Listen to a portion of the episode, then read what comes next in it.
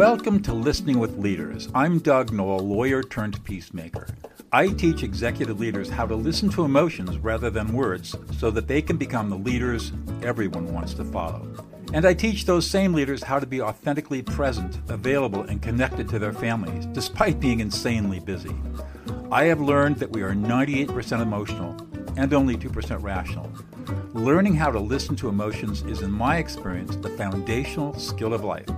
Stick around to the end of the show, and I'll reveal how you can be on our next guest in 15 to 20 minutes. So let's get started.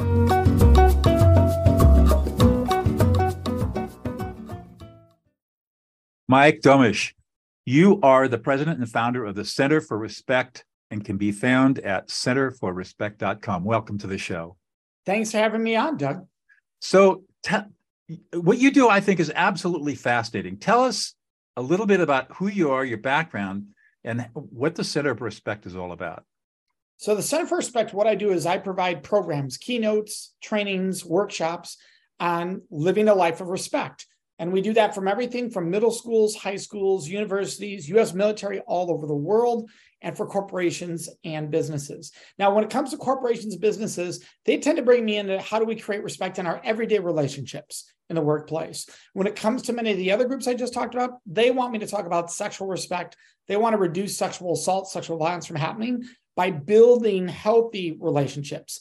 So instead of a, hey, don't do this, don't do that, they bring me in to say, hey, here's what it looks like to be in a healthy situation. Wow. Here are the skills and the strategies we can all do, even as parents, to help our kids around these conversations. And and you asked about the background. You know, you don't grow up in the 1970s and 80s thinking I'm going to speak on respect for a living. Right. What happened was I was a college student in 1989. I received a phone call that the youngest of my older sisters had been raped. Ooh. Yeah. And that would change everything, Doug. From that moment on, I went from a place of pain. And then I heard a speaker while in college and thought, wait, I can do something about this. I can use my voice. And that was, I was 19 at the time. And when I was 20, 21, I started speaking out. And here we are 32, 33 years later. Wow. And uh, I mean, I think about all the good you've probably done over all these years. Teaching, well, I appreciate that. Teaching kids how to be healthy around yeah, each other. Fortunate. We've we estimate we've reached over a million people, uh, probably between our audiences, way more than that on media, but actual live events. What do you think makes you makes what you do unique? What is it about you that makes you unique about this? Yeah, our clients say there's a few things specifically why they hire me and don't do other some online learning. They're bringing different speakers and they bring in me. Number one is I'm highly interactive. So I'm coming in and I'm asking the audience questions, and how they answer is how I drive the conversation. Mm-hmm. Now, that's critical because most people, when they go to programs discussing topics like mine, they think it's going to be stats driven. They think it's going to be a do not. They're going to think they're going to shame and guilt you based on what you've done in the past. And I'm the opposite. I'm like, hey, do people ask or do they not? And they're like, no, nobody asked. Well, why not? And then we explore that, break down the barriers, and give new options. So that's number one. The other major reason is they're like, Mike, no matter what happens in that room, we know you've got it covered. So with topics like this, the audience can get very uncomfortable. They can push back. They oh, can yeah. heckle. They can literally heckle you. And most speakers have never dealt with that. Comedians have, but most speakers have. You have to be able to handle that on my topic.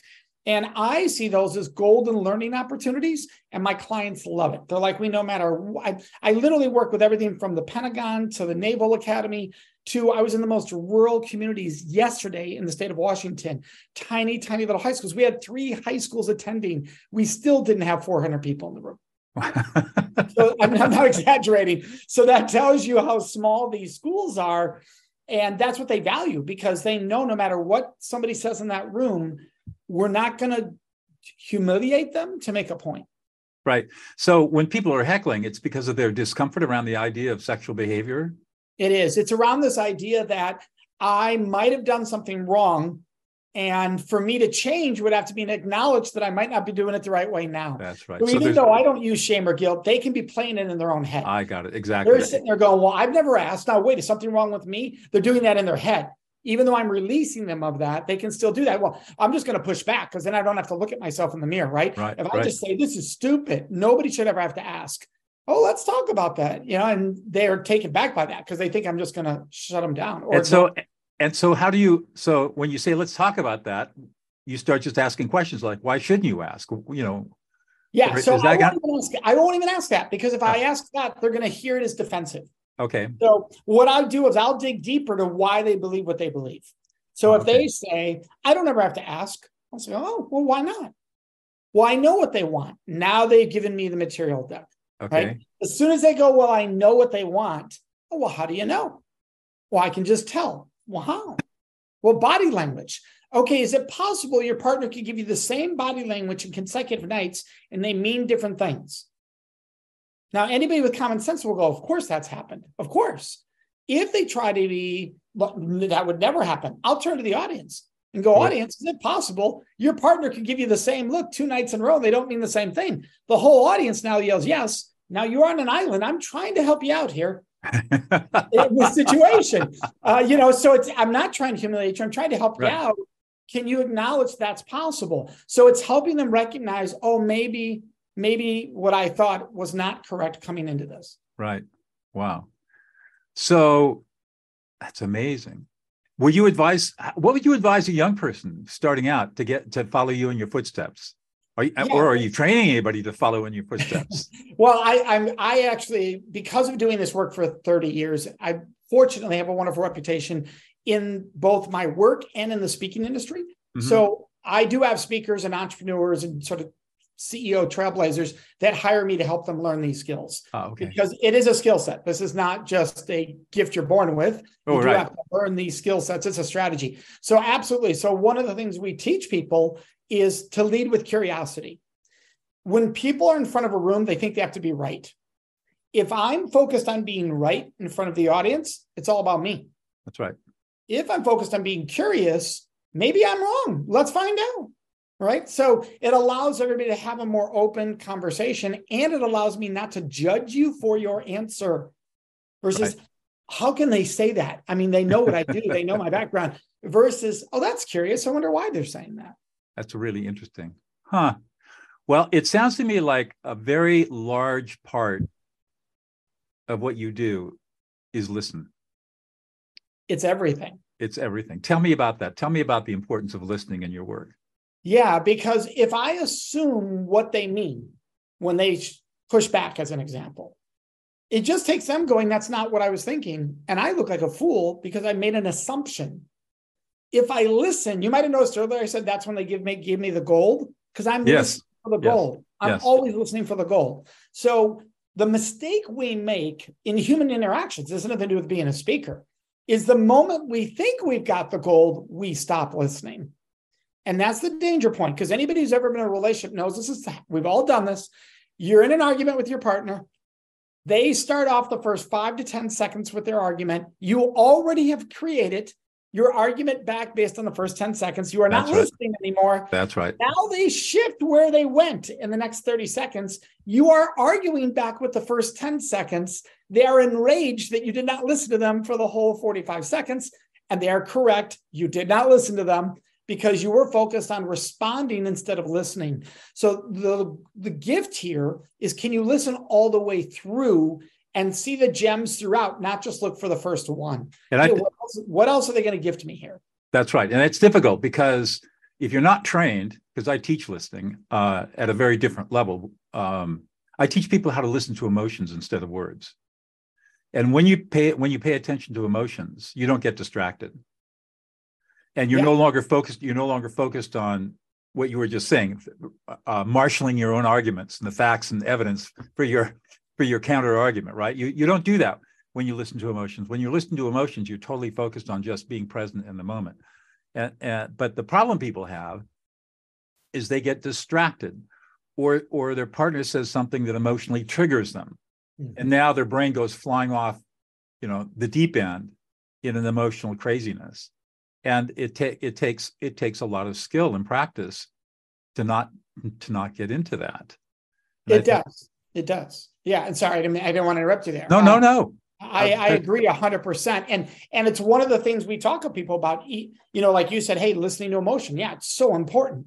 We talk about, is there enthusiasm there with consent? Not did I uh, just get a yes. Interesting. Because the word yes does not mean I want to.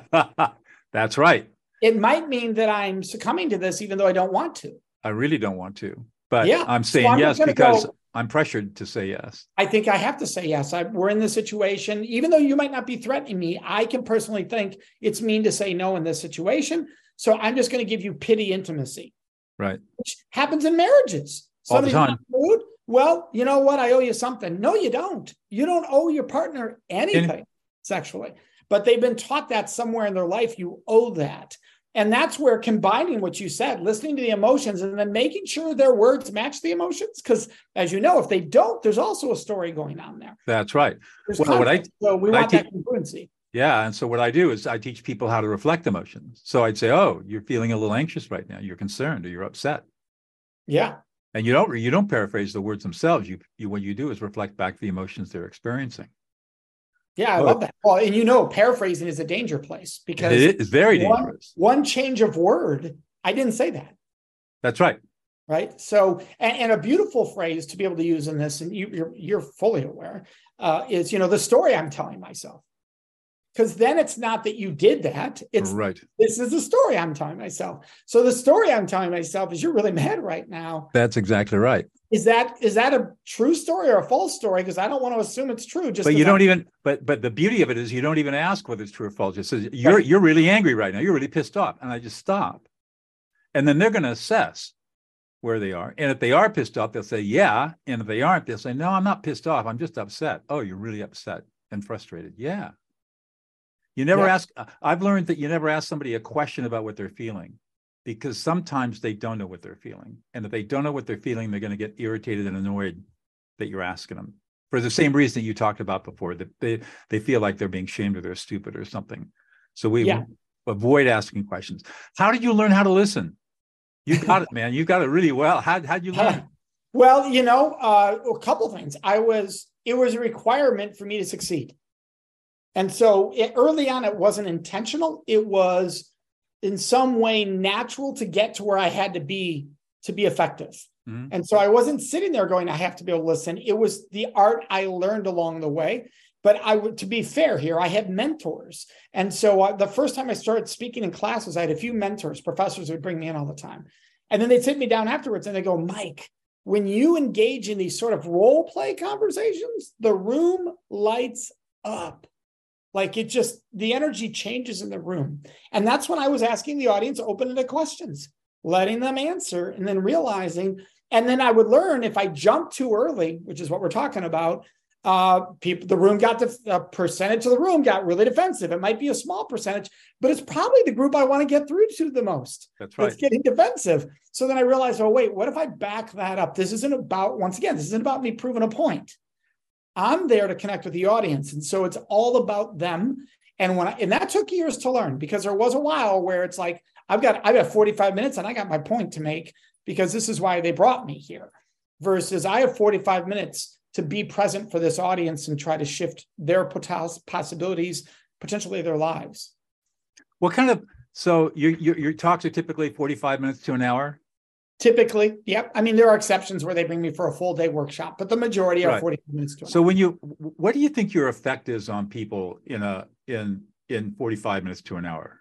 Yeah, Doug, I always love that question because there are there are people who are sort of, and um, you're not implying this. I didn't get that implication. No, of there course are not. people that are that are anti-speakers that go, "How much can someone's life be changed in one hour?" That that you sort of get that attitude. Right. And I go, and anybody who says that to me, I go, curious. Have you ever had somebody in your life say something to you in 10 seconds that rocked you? Exactly. Exactly. And, and everybody's like, oh, yeah, I remember my dad, my mom, my aunt, my teacher. So, how many times could that have happened in an hour? yeah. The, the problem is, so many bad versions are out there. I know. You know what I mean? That's the truth that Yeah. people went to and they went, what a waste of my life, what a waste of an hour, Right. that they can't remember the times that were golden. Right. And and and what you're trying to do is you're not teaching a skill. You're you're doing a mind shift set. You're doing a, a, a mindset shift. You're trying Yes, to shift and. people's attitudes Yes, and and teach a skill. absolutely. Okay. Here- here's why. If I if I get to the mind shift of wow, I should be giving my partner a choice, and the ultimate way to give somebody a choice is you ask them. That's the Right. mind shift. And and most people get there. They're like that. This makes sense, even though we weren't taught it. It makes sense. Right. If I don't show you how to, Ah, there you go. you will have paralysis by analysis in the actual situation. Right. So I've got to show you the skill set and I've got to make it so simple that you're walking out going, I can't wait to try asking. I can't wait to. That's the that's where the mind shift meets the skill set. That's and right. How people get enthusiastic That's about right. their life. Too many people are saying talk about what, but never show the how. That's exactly right. Or they play the game of if you buy my book at the back of the room, you can get Right. the how, Exactly. Right. So so now I let and, and I actually that's manipulative. And I- that's well, yeah, you and know, it's frustrating too. I hate is. that. So, so my mindset is, look, they hired me to come in here and do the work, not to lead you to something else you need. Right. So I'd rather do less topics in an hour that completely give you the skill set with each topic than cramming more information in. How do you how do you adjust your presentation for your the age of your audience? Because I know you work in mid, middle schools. Is that where you, the the youngest That's you the work youngest. Is, Okay. is sixth, seventh, and eighth is the youngest. Yeah, and that Yeah. and for them, sex is really touchy because they're just coming into puberty, and Yeah. Here's it's a weird time of life. they're the best audience. They're here's why.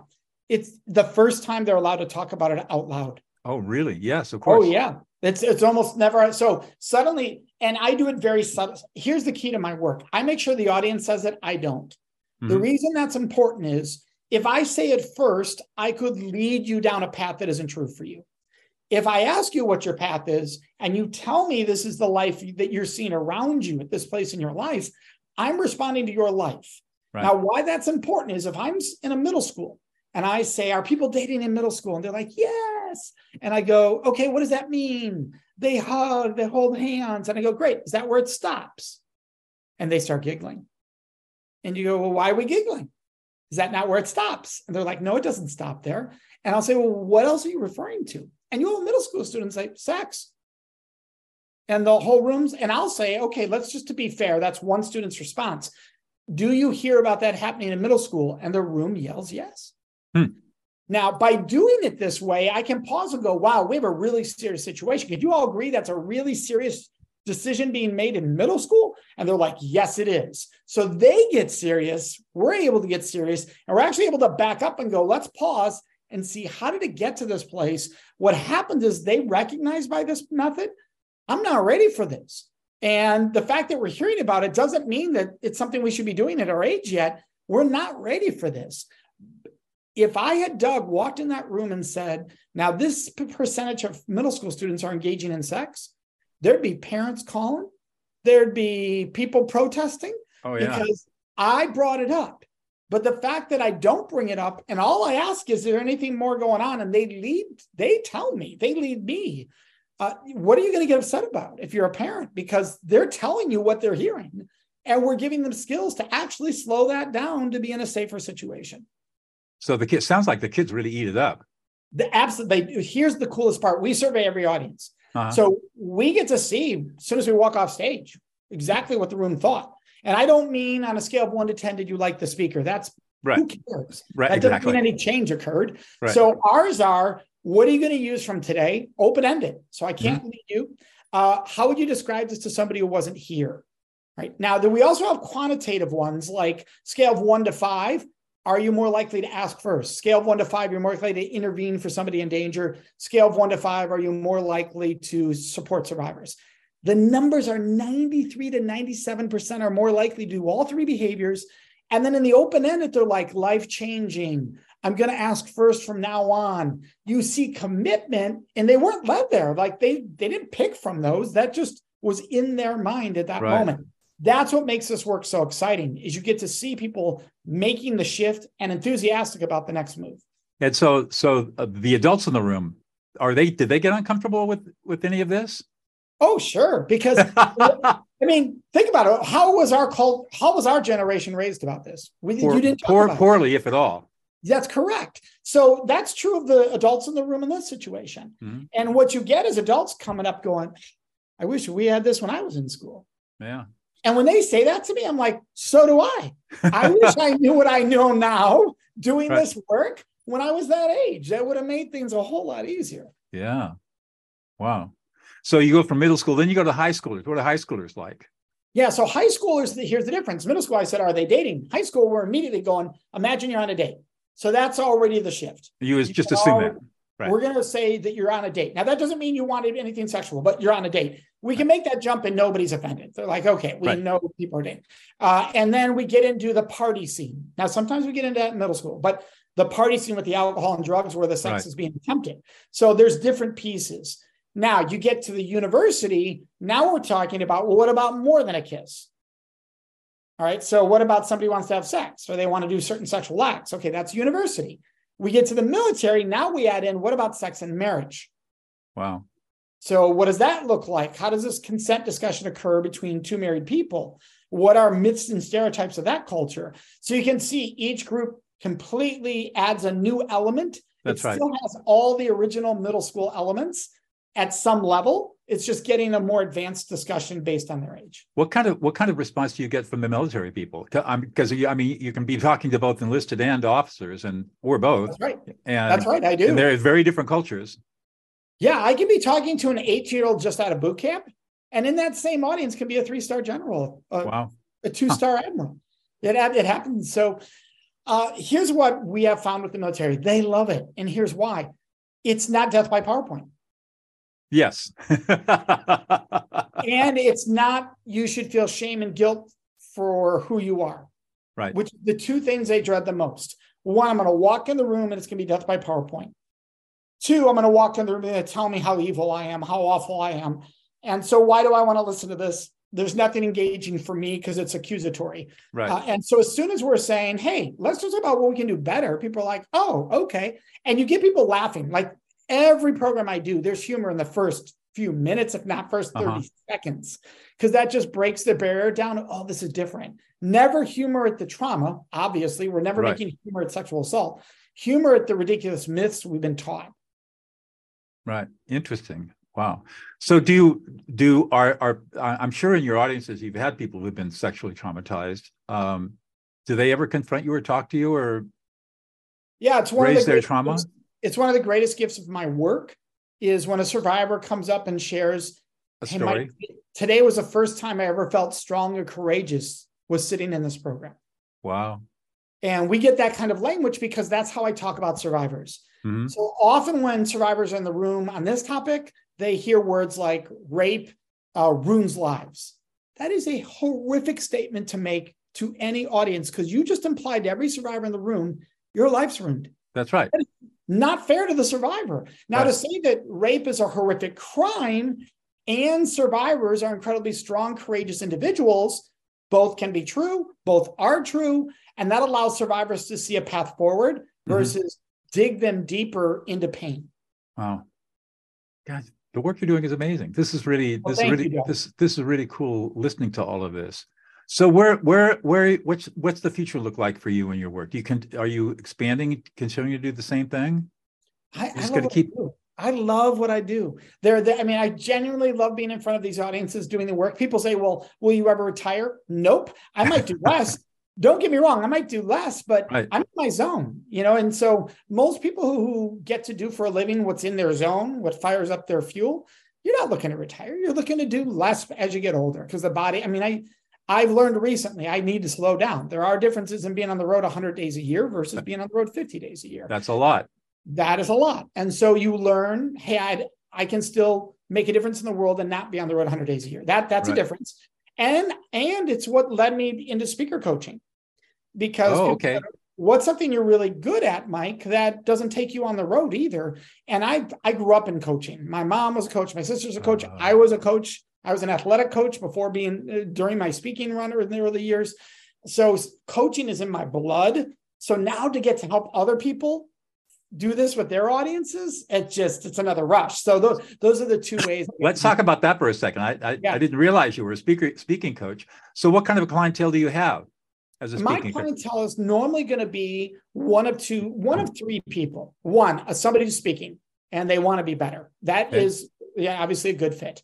Uh, number two, somebody who's a CEO, solo entrepreneur potentially, and they want they're getting opportunities to speak. They want opportunities to speak, and they just want to be more impactful. They are mission driven. They want to be more impactful from the stage. Okay. And then number three, the author, the author or the person who's got a mission they're already on, but they're not getting on stages. When they are on stages, it's it's almost painful to watch. They Right. mean well, they're telling a good story, but it's hard to connect with the audience. Who is not my client is here's how to make a million dollars speaking in the next six months.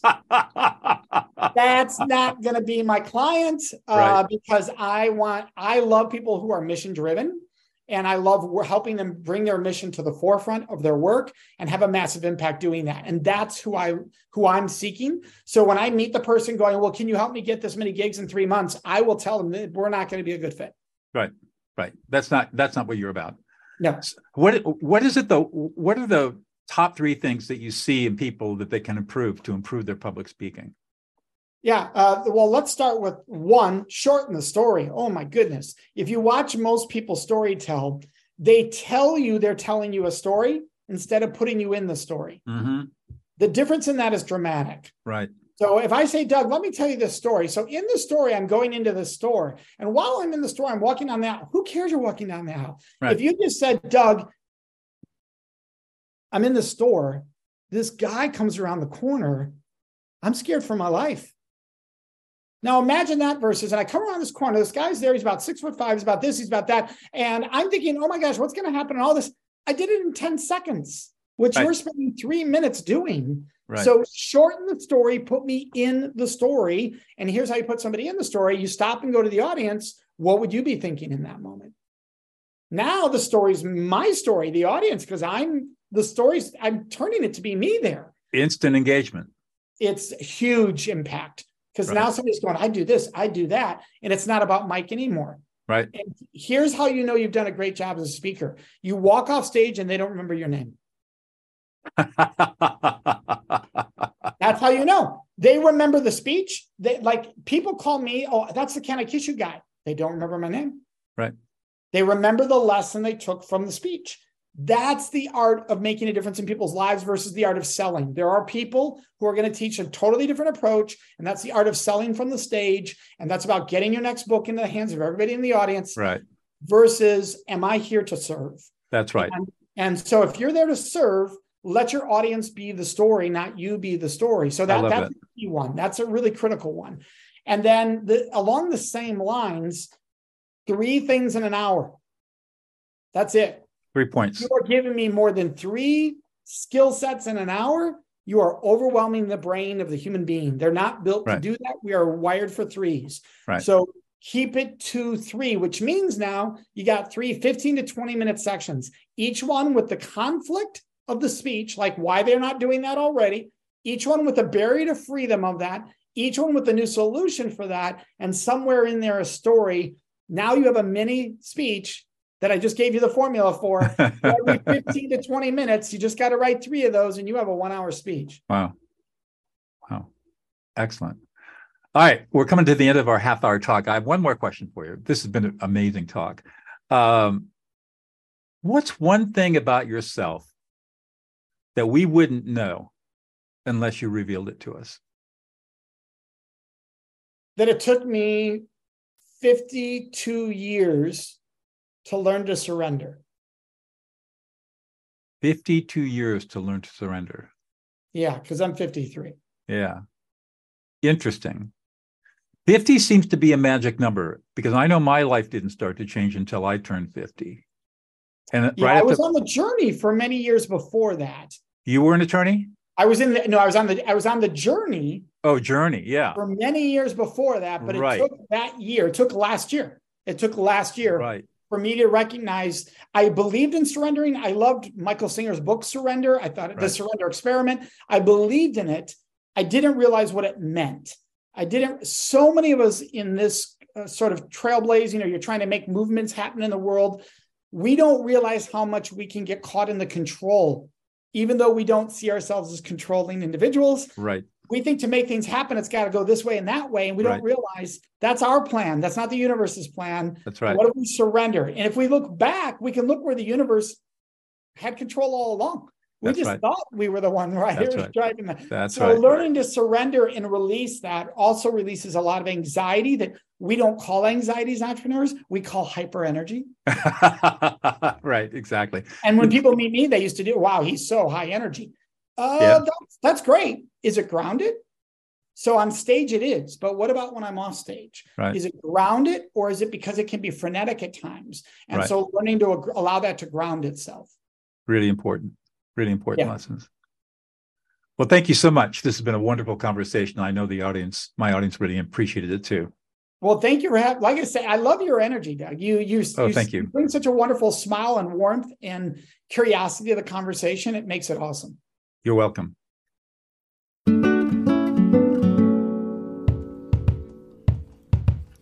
Doug Noll here. Thank you so much for listening to Listening with Leaders. If you are a successful executive leader who would like to be on this program, please visit podcast.dougnoll, D-O-U-G-N-O-L-L dot com slash podcast. If you got something out of this interview, would you please share this episode on social media? Just do a quick screenshot with your phone and text it to a friend or post it on the socials. If you know someone that would be a great guest, tag them on the social media to let them know about the show and include the hashtag listening with leaders. I love seeing your posts and guest suggestions. We are regularly putting out new episodes and content. To make sure you don't miss any episodes, go ahead and subscribe. Your thumbs up, ratings, and reviews go a long way to help promote the show and mean a lot to me and my team. Want to know more? Go to my website, dougnoll.com, or follow me on LinkedIn, Facebook, and Instagram. That's at Douglas E. Noll. Thanks for listening, and we'll see you on the next show.